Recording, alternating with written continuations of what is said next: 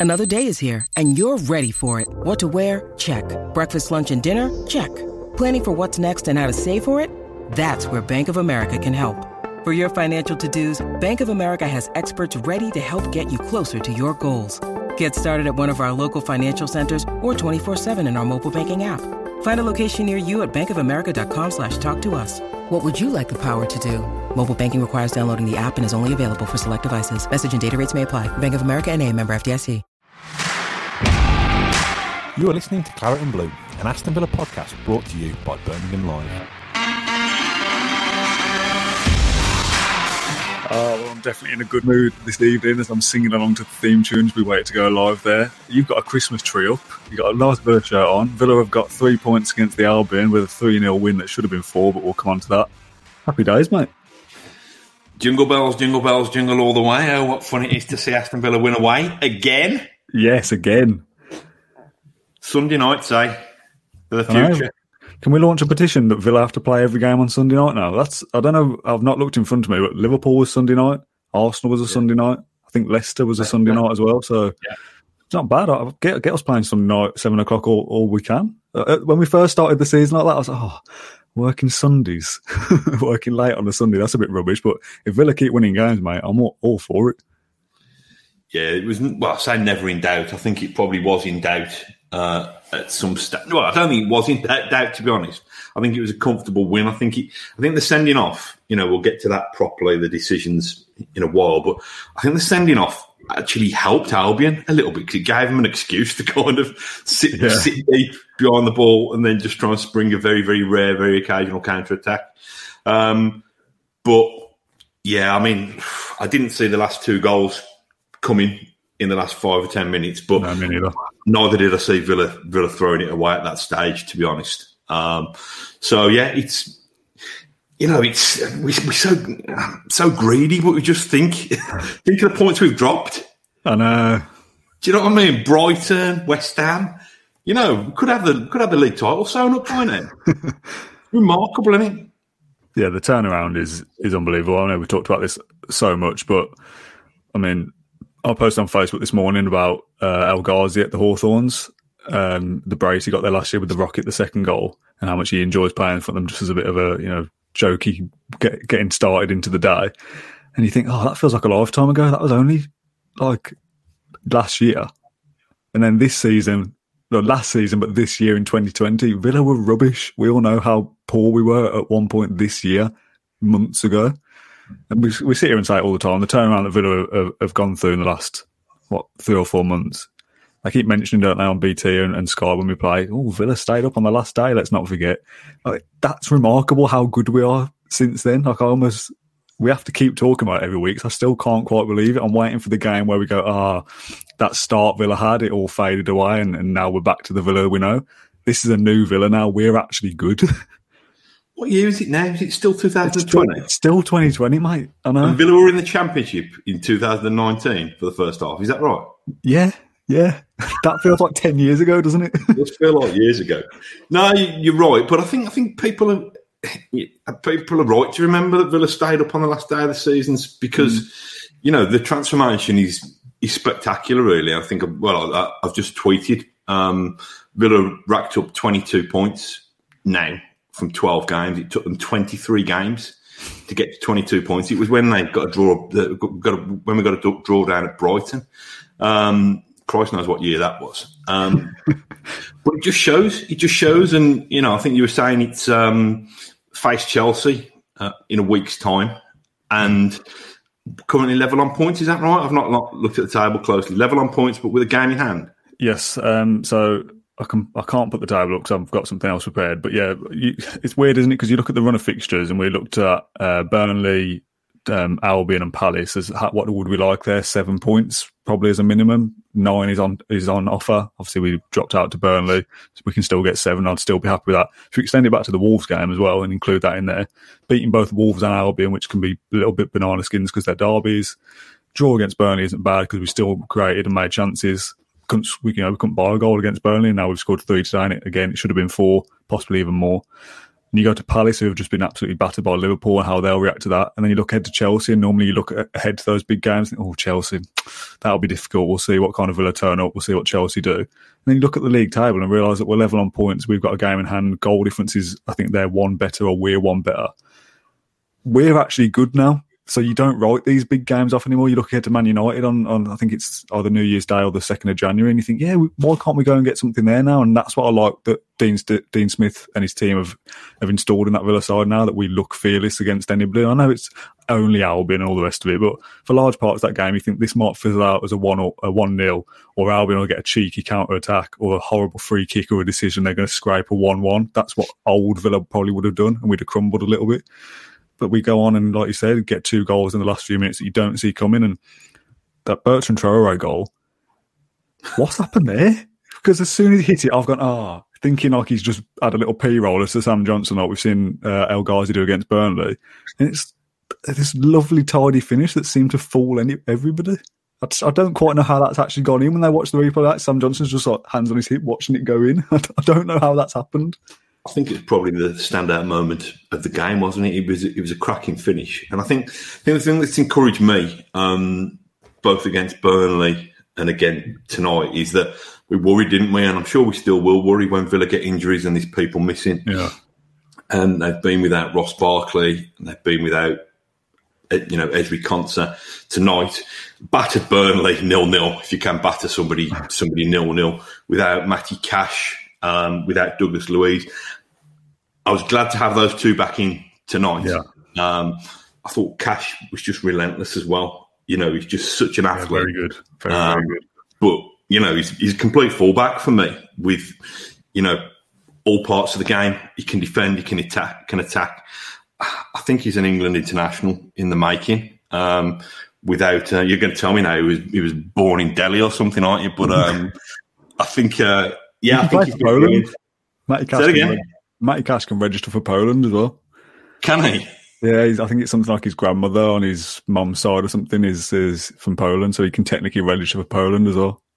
Well, that's good knowledge. Well, Thanks. sign him up quickly, Gareth, because we want him playing for England. Um, but yeah, I thought it was um, wide areas tonight. Villa were Villa were brilliant, weren't they? Um, yeah, and combination down the left and positions um, that we've been worried about. Left back, Targett, is he that great? Right back over the over the seasons is a is a position we could probably improve. Matty Cash has come in and, like I said, has totally done that. Further forward, El Ghazi, does he do enough? Trezeguet, uh, not Trezeguet, sorry, Traore, he looks okay, but very one footed. Is he?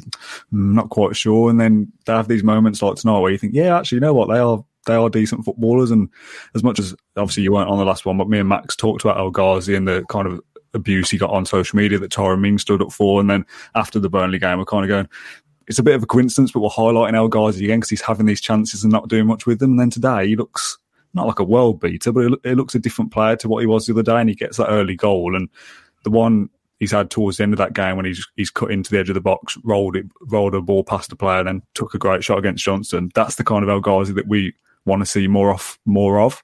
Um, I think it is like Max said on the last episode we did. He's he's very much a confidence player, and you'd hope now that him and Traore both got that bit of confidence to to stay in that side. And a comment's just come through about Ross Barkley. We all thought he might be back tonight. If he's back for Chelsea, obviously he can't play anywhere because of the um, the loan, so he's not going to be coming back until at least. Um, he could be coming back for Palace, couldn't he, and then miss the, the other one. But you think now how he comes back into that side and what happens to one of El Ghazi or or uh, Traore. It's very annoying. They've both got TR at the start of their names, but it will change, doesn't it? And that's a, a good problem to have, I guess, rather than looking at it and going, well, Tre- Trezeguet comes straight, oh, Traore comes straight out because he's been rubbish. Barkley comes straight in. You now look at it and go, well, actually, difficult? Oh, I don't know, man. I just want to keep saying the wrong thing. Um, but yeah, you talk instead. Get this out of my mouth. What I was going to say, and let me not fall into the same trap now, is that two weeks ago we'd have said of those three wingers that Trezeguet would have been at the front of the queue. And, you know, even though he's missing a few chances, we, we've noticed the improvement this season. We've noticed his work rate, his energy. Um, but now, you know, we can wait for him to be fully fit again, can't mm. we? When we've got two other wingers in Traore and and El Ghazi who are fit. So, like you said, it's it's really nice problems to have, and I think this was going to be the big test for for Dean Smith. Like I said, when the injuries and the suspensions came knocking, could he still field a competitive 11 that were going to go and win games now? I think for context tonight, I think West Bromwich Albion, I don't want to say they're going to be the whipping boys of the division, but I think even with, with Big Sam in there, you know, trying to make them meaner and more stubborn, I think they've got one hell of a battle to, to stay up. Um, mm. I just heard the commentator say that Big Big Sam can't wait until January. I don't think he's suddenly going to have a, a massive amount of cash to spend. Was to, off Say again. Was he having some time off or something? He's not going to get any money to spend, is he, in January? What's he doing? Is he going on holiday or something? Well, see, and I thought, I think Villa kind of, you know, I was expecting expecting a tougher game tonight than Villa yeah, got, sorry. you know, with a new manager effect. And I thought maybe it would be a banana skin, but that early goal, you know, put Villa oh, on massive. top. Yeah, massive. Straight away. And then I suppose we might as well talk about the the sending off that was and the sending off that wasn't, hadn't we? What what were your thoughts?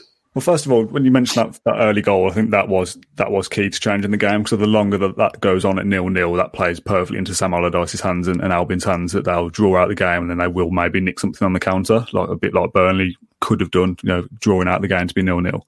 Um, so that early goal was massive and, and really changed the, the, outcome of the game. The red card that was um, for Livermore, I agreed with it being a red card. I think that is VAR being used in the correct way because initially when I first saw it, I was like, he's lunged in there. The actual contact where he comes in and hits uh, Grealish's shin or wherever it is, he's quite low down, but he's kind of coming over the top and lunged his leg. So I thought, in real time, I thought that looked like a red card.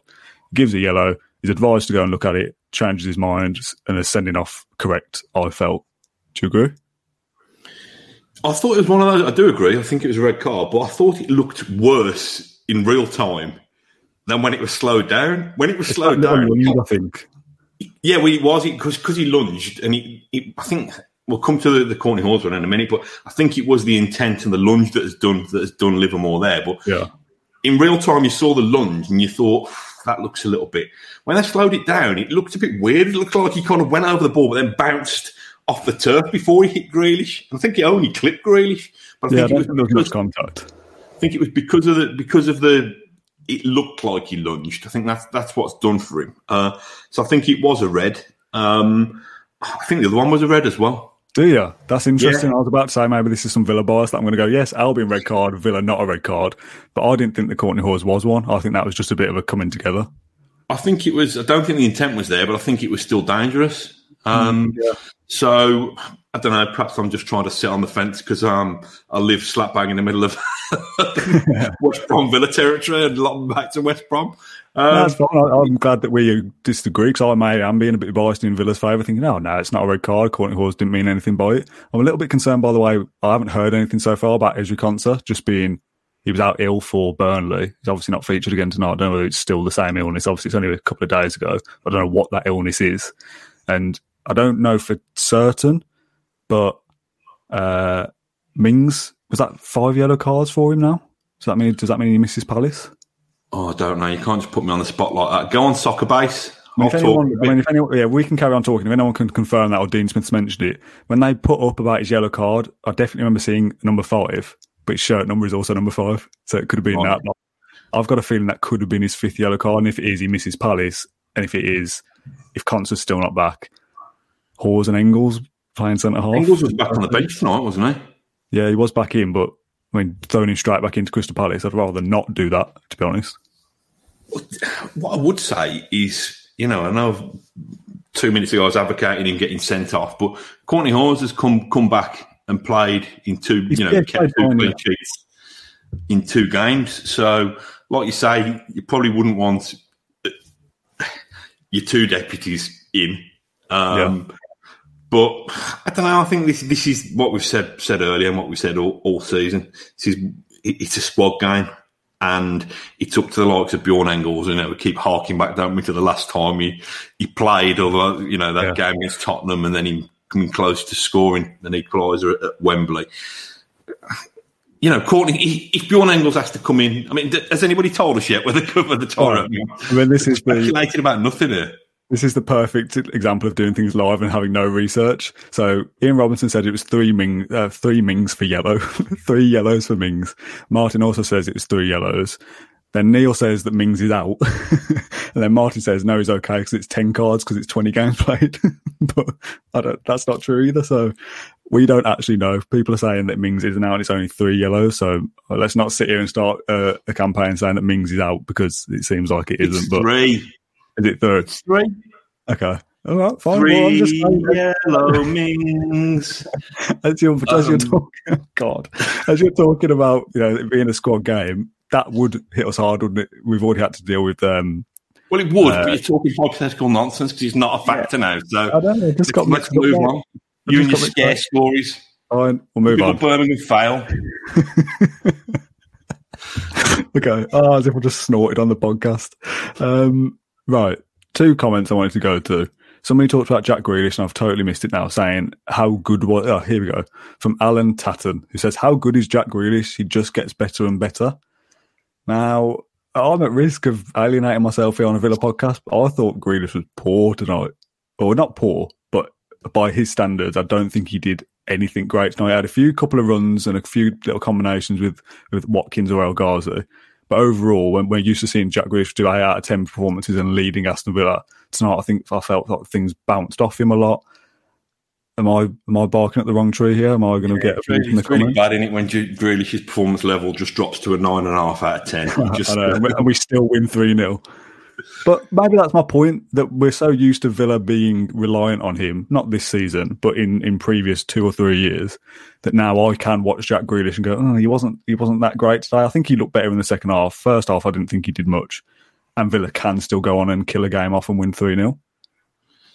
yeah, but he's you know what was it? He's still an eight out of ten tonight, isn't he? I think. I don't know. Well, I think so. He's still, he's still drifting past players like they're not there. Still getting to the byline and creating chances. He's still, you know, he's still the heartbeat of Villa. I think that what, what's happened is that he's not a one man show anymore. He's got he's got a, a cast of um, cast of stars yeah, that's alongside him.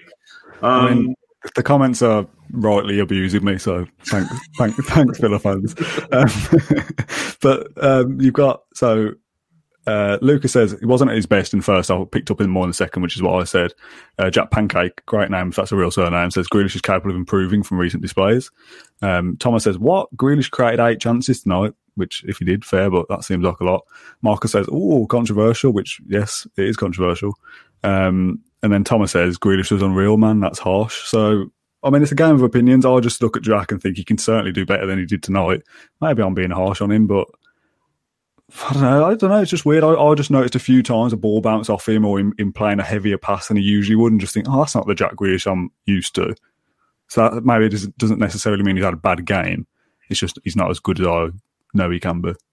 you're a really Trying to tough dig myself out of the hole here. I thought he played well. You know, Okay, can he play fine. better? Yes, but is tonight the time to to worry Yeah. about it when we've won Yeah, won three 0 no, I just thought it was an interesting talking point. Um, about um, about Ghazi's penalties? Oh yeah, well we'll talk about. Well, yeah, I mean, El Ghazi's such a strange player. After, like I said, after the game that you went on, me and Max did um, Burnley, and we were talking. Oh, he has these chances, but you know, either if he gets a, a nice strike or a nice bit of power behind it, it's up into row Z, and when he puts it on target, it's a P, it's a P roller. Whereas then you watch him today, and think, oh, he's actually a decent player, and it was a, it was a good penalty. Did you think it was a penalty? First of all, Yeah. I it was a bit soft again. was it a penalty? Yeah, yeah. Let's let's get my biased hat on there. I think he, he's giving him a little nudge, and you know that if you give Yeah, little. A nudge, he will fall to the floor, or he will be propelled Yeah. to the floor by the bullying tactics of the opposition. Um, yeah, I think so. I think. Um, what was I going to say? I've gone blank, mate. I've gone I'm blank. reading I think. I think was I'm just- talking nonsense, so that's fun. yeah, I think it was just about a penalty, but it was emphatically dispatched. Um, Yeah. I do like seeing penalties go in at that end of the Hawthorns. Oh, yeah, good memories. Again, as if that's the last time we played at the Hawthorns. It seems like we would play them again since then, but we were in different leagues last year, so obviously not. But it seems like such a big period of time between tonight and the playoff semi final. Three sendings off for Albion in the last three games against Villa. I already know the answer to this. Dwight Gayle. Chris Brunt, and Jake Livermore. Exactly. I still love that little yes. photo of Dwight Gayle sitting on the steps in the tunnel yeah, at Villa Park. I think someone put some Kermit music to it in the back, in the, over the back of it in the past. Um, but yeah, I thought um, I thought it showed that Villa, and I'm, I'm tempting fate now, making a rough own back, but Villa are a top 12 team this season. West Brom are a bottom three team this season. I don't, I, you know, yeah, that, so. much, that much was clear. Go on, you talk. I thought you were going to say something else. I wanted to look at the uh, the away games. We talked a little bit before about um, Villa's turnaround in form. Away games specifically, we played six, obviously. Um, won five out of six away. Puts us a second in the form guide for, for away games only. So only that one that we lost, we should have we should have got a draw out of. Well, yeah, exactly. Uh, what's this turnaround with? Because last year we were we, we, were relying on getting most of our points at home if we could. We weren't picking up many points at all. Like we said uh, again, going back to the one we did after Burnley, it feels like they're all every podcast in this period of time is all like the same anyway. We were saying a little bit of perspective required. When we went into lockdown, we were on 25 points. We're on 22 now. with, yeah. like you said earlier, we're, we're, way ahead of where we were last year. There's absolutely no, I mean, I'm absolutely tempting fate here, but it would take an absolute disaster for Villa to be involved in a relegation scrap this season now. That's surely impossible. So the turnaround from that, that last year to this is incredible. But the away form is something that we've, fi- we've fixed massively. And I don't really know how they've done that. I don't know whether that's a byproduct of there not really being a home and away because of the, the lockdown restrictions. But when you look at some of those results there, 3 0 against Fulham, 1 0 against Leicester, 3 0 against Arsenal. Is that correct? Was it two? No, it was three, wasn't it? Yeah. Uh, yeah, and then West Ham, like you said, we should have we should have um, got a draw there, and then one 0 to Wolves and three 0 to West West Brom. Clean sheets throughout all of that as well, apart from West Ham. Like the turnaround for our away form is is incredible. No, it's like you said. I think it probably is a bit of that. What's home and what's away anymore. Um, you know, if you, you think about, I don't think Villa's home form is terrible, is it really? You know, they lost yeah. at home to Leeds. Um, Southampton just pinged everything in the top corner that day. Obviously, we know what happened against Burnley, where they kind of tried to kind of pepper the goal, but couldn't couldn't stick it away. Um, yeah, two wins, yeah, one draw, and one. You know, a bit of VAR controversy again. So, I just think you know yes, fantastic. Five wins out of six away. Villa are a better team with better players, with probably less pressure because they've already got early points on the board, with less mm. pressure because they haven't got a baying mob of us lot um, shouting at them from the stands. So I can't I can't emphasise it enough. I thought this season, and it still could be, I thought this season, if Villa finished with six more points than last season, would be a success if Villa now finish with as few as only six more points than last season, I think there'll be a spectacular. It will take a spectacular spectacular collapse in the second half of the season. Um, yeah. So it's just that little bit more quality and belief, isn't there? And the players who were kind of, um, I don't know, learning their trade the hard way in the Premier League last season. And I'm probably mm. talking about, I know Matt Targett already played in the Premier League, but I'm probably talking about Targett, Douglas Luiz, um, Konsa have kicked on. So not only have we brought more quality in, but that quality seeing that quality and that little bit of experience seems to have rubbed off on the players last last yeah. year. We talked, didn't we? We talked a lot last season about them them not being streetwise. Yeah, I think they've got a little bit of that now. I think they kind of know know the beast of the Premier League now and feel that they belong there, and we're seeing that with the performances and the results. And also, part of that, Dean Smith and the coaching staff, they've had a year in the Premier League for the first time as well. Yeah, yeah. And yet we still hear about Bielsa being the man, don't we? Um, I love the fact that Dean Smith sneaks under the radar. You know, we've done our big yeah. Dean Smith special earlier in the year, haven't we? And said, what would it take for Dean Smith to leave leave Aston Villa? You know, in terms of his own career career progression, and we said that it it wouldn't, would it really? The only the only thing is if England come knocking one day, yeah, because yeah. if Dean Smith is ever in line for a job like Man United or Liverpool, um, then to get him to put himself in the frame for that job, he'd have to got Villa into the Champions League. And once he's got Villa into the Champions League, why why just suddenly want to go and disappear for, yeah, exactly. for Man United and Liverpool? So I don't think he'll particularly want any of the plaudits or whatever. He'll just want to want it to keep ticking Um, and from thinking that Villa were, were doomed. Was it the Everton game when our mate El Ghazi spoon one over the bar from the yard? I think, yeah. you know, go back through our, our clips. I think that was the game when we got our head in our hands more than ever. Um, or probably when we yeah, I think we spent most of the podcast like this, didn't we? Kind of just yeah. sat waiting to, to get out of there. So at that moment, Dean Smith, even a glass half full positive disposition, Dean Smith would have thought maybe my Villa days are over. Mm. For him to look at this now and go into you know 2021 with Villa in such good shape. You know, full full credit to him. Full credit to him, his coaching team. Um, so far, the recruitment team. Um, I mean, yeah. we'll we'll get stuck into January, I'm sure, in good time. But do you think Villa will Villa need to or will do much business in January? I, I, I, think they might do something if, if the right deal becomes available, and that sounds like I'm now the manager trying to fend off the press conference question. If we find the right deal, we'll see what we can do. I don't think they'll actively You're go only going to bring somebody in if they're better than the players you've got. Is that right? Gaffer? Yeah, I, don't like to talk about opposition players because we only like to talk about our own players. That's what they'll always say. Um, yeah, I think, like I say, if there's something there and they go that you can't resist putting 20 million in for whoever, like the Emi Martinez one in the summer, he's too good of a player who's available to say we don't want to be involved in that deal. I think if something like that happens, which doesn't often happen in January, Villa will do something. But I don't see them looking at it going, we we need a striker, we need a midfielder, we're going to go out Probably and find. We need a striker, though, don't we? well, mm, I don't know. Do we? I don't know. What's wrong with Ollie Watkins? He should have two more goals on his tally for a start. I'm not, kidding. I'm just saying. I'm just saying, scratch beneath the surface again, and we, we're still not, still not ready. Yeah, beyond, yeah, beyond the squad, on the squad, but I don't know whether January is the time to do that business. I think I think when think because also Villa are still doing well in January, and will hope to continue through the throughout the rest of the season.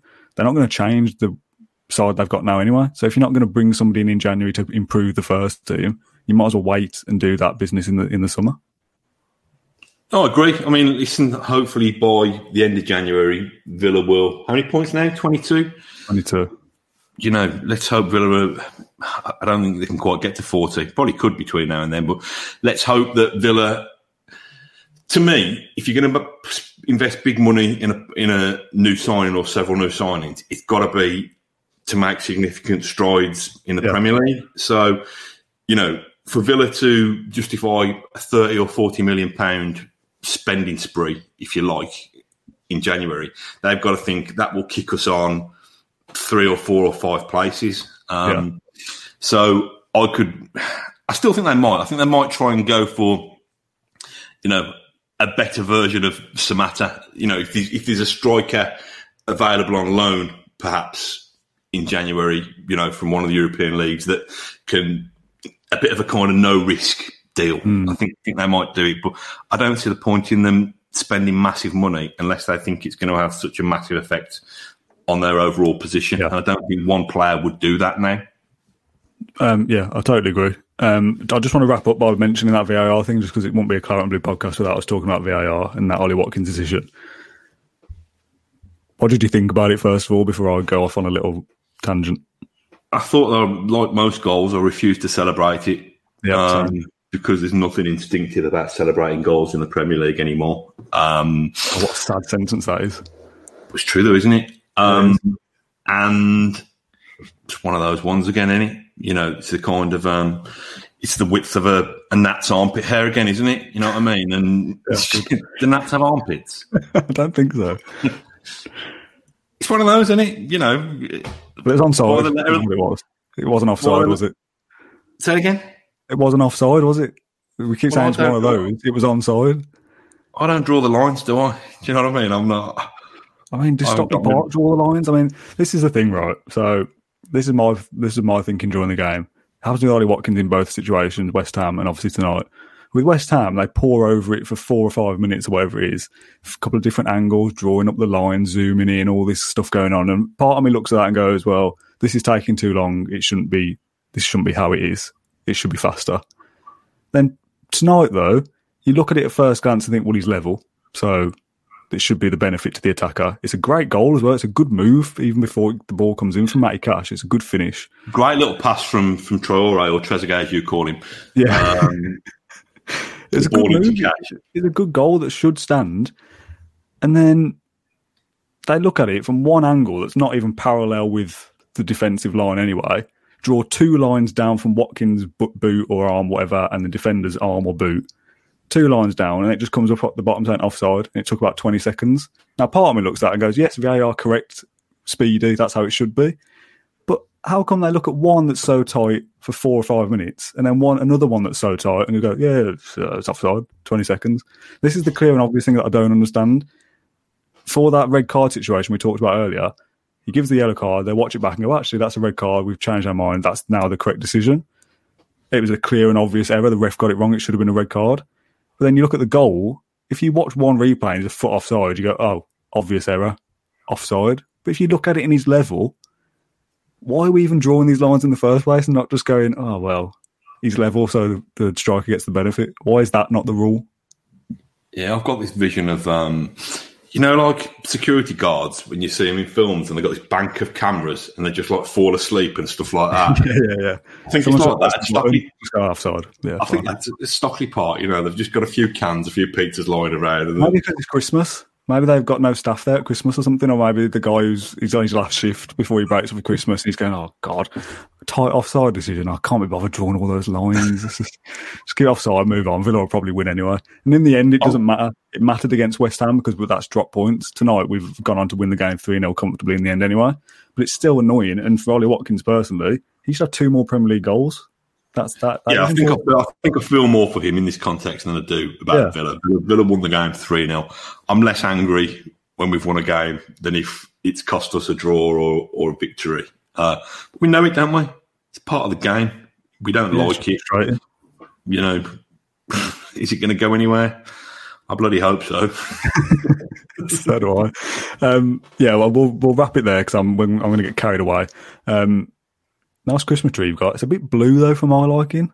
I don't think it is blue. I think it's just it's just the way my kind of moody ambient lighting in areas. The lights are blue and yellow and red and green. Uh, bit too much tinsel on for me, but I don't think you can see the tinsel. No, I can't. It just looks very blue. I'm just hoping there's not any Birmingham City shirts under there or anything.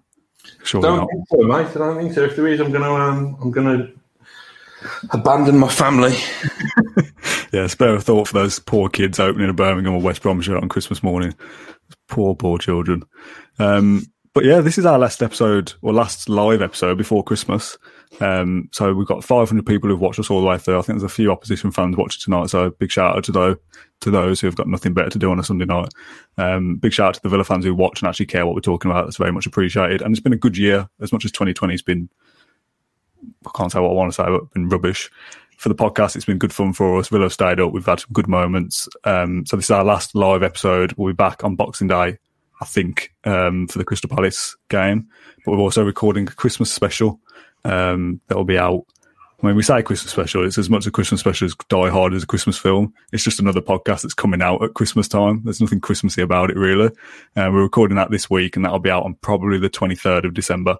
But this is our last opportunity to say goodbye to people and Merry Christmas. So thanks for joining us this year. Merry Christmas. Merry Christmas, Matt, even though I'm going to speak to you again before this, but just for the sake of the podcast. Um, Merry Christmas, Dan. Hope you enjoy it. I hope it's a good one for you. but yeah, thanks everyone who joined us, and uh, we really do appreciate all your support. I've got your um, Secret Santa. I'm going to drop it down. I'm not dropping oh, yeah. it down tonight. I'm going to drop it down tomorrow morning. Um, and yeah, I think you'll love it. Well, I've already give you yours, and I'm not sure you'll love yours, so we'll see. Uh, all good fun. I mean, you say Secret Santa, but we both know we've got on each other, so it's not a secret Santa, is it? well, present seek, secret present. Yeah, secret present. That's more accurate because we both know that we've got for each other. But yeah, Christmas podcast will be out on I think the 23rd of December. So stay tuned for that. We know we've not done it yet, but it'll be a good fun to record. I'm looking forward to it. Um, and we'll be back on Boxing Day. So thanks everyone for tuning in this evening live on Facebook. Thanks for all your support this year. Thank you, Matt, for joining us with your blue Christmas tree. And we'll uh, we'll see you again soon. Thank you for listening to Claret and Blue an Aston Villa podcast. If you enjoyed today's episode, then please let us know. We love hearing your feedback. We'll be back soon with another episode. Until then, up the Villa.